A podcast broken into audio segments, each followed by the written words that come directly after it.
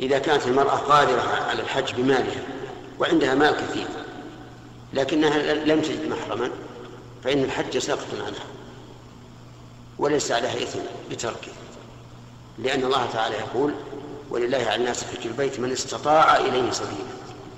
وهذه المرأة لا تستطيع إليه سبيلا بحكم الشرع إذ لا تسافر المرأة إلا مع ذي محرم. ويقال لها اطمئني بأنه لا لا شيء عليك. وإن وجد وإن وجدت رفقة وإن كانوا أمناء.